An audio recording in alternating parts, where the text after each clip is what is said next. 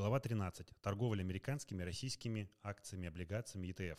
Сейчас я сделаю небольшую помарку. Расскажу немного про себя. А, все мы знаем, что можно купить на фондовом рынке. Инструментов существует огромное множество, но вам, как начинающим инвесторам, знать все не обязательно. Мы знаем, что есть рынок акций, и мы можем торговать как российскими, так и американскими акциями. Я не люблю рынок российских акций по нескольким причинам. У нас слишком много политики, которая влияет на котировки тех или иных бумаг, например, санкции. Мало интересных акций. Например, есть Яндекс и есть Mail Group. На американском фондовом рынке таких компаний десятки, а значит больше вариантов.